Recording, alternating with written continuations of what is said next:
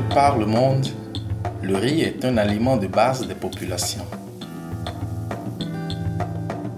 Au cours des 20 dernières années, la production de riz en Afrique a augmenté de 4% par an. Mais l'accroissement de la consommation est encore plus rapide. En conséquence, l'Afrique est obligée d'importer de grandes quantités de riz. Le riz importé, c'est un riz qui date peut-être depuis sa production, qui date d'au moins 5 ans. Donc, entre le moment où ce riz importé est produit et au moment où on va le manger au Bénin, il y a une durée minimum de 5 ans. Donc c'est un riz qui est vieux comparé au riz local. Donc mon choix est fait.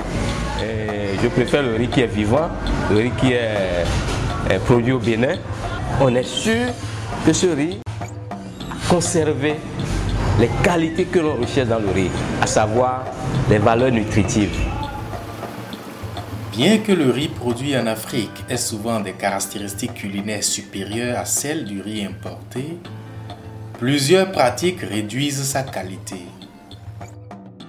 Pour convaincre les consommateurs africains à manger le riz local, il est impératif d'éviter la dégradation de sa qualité. Riz africain a d'excellentes caractéristiques nutritionnelles et culinaires.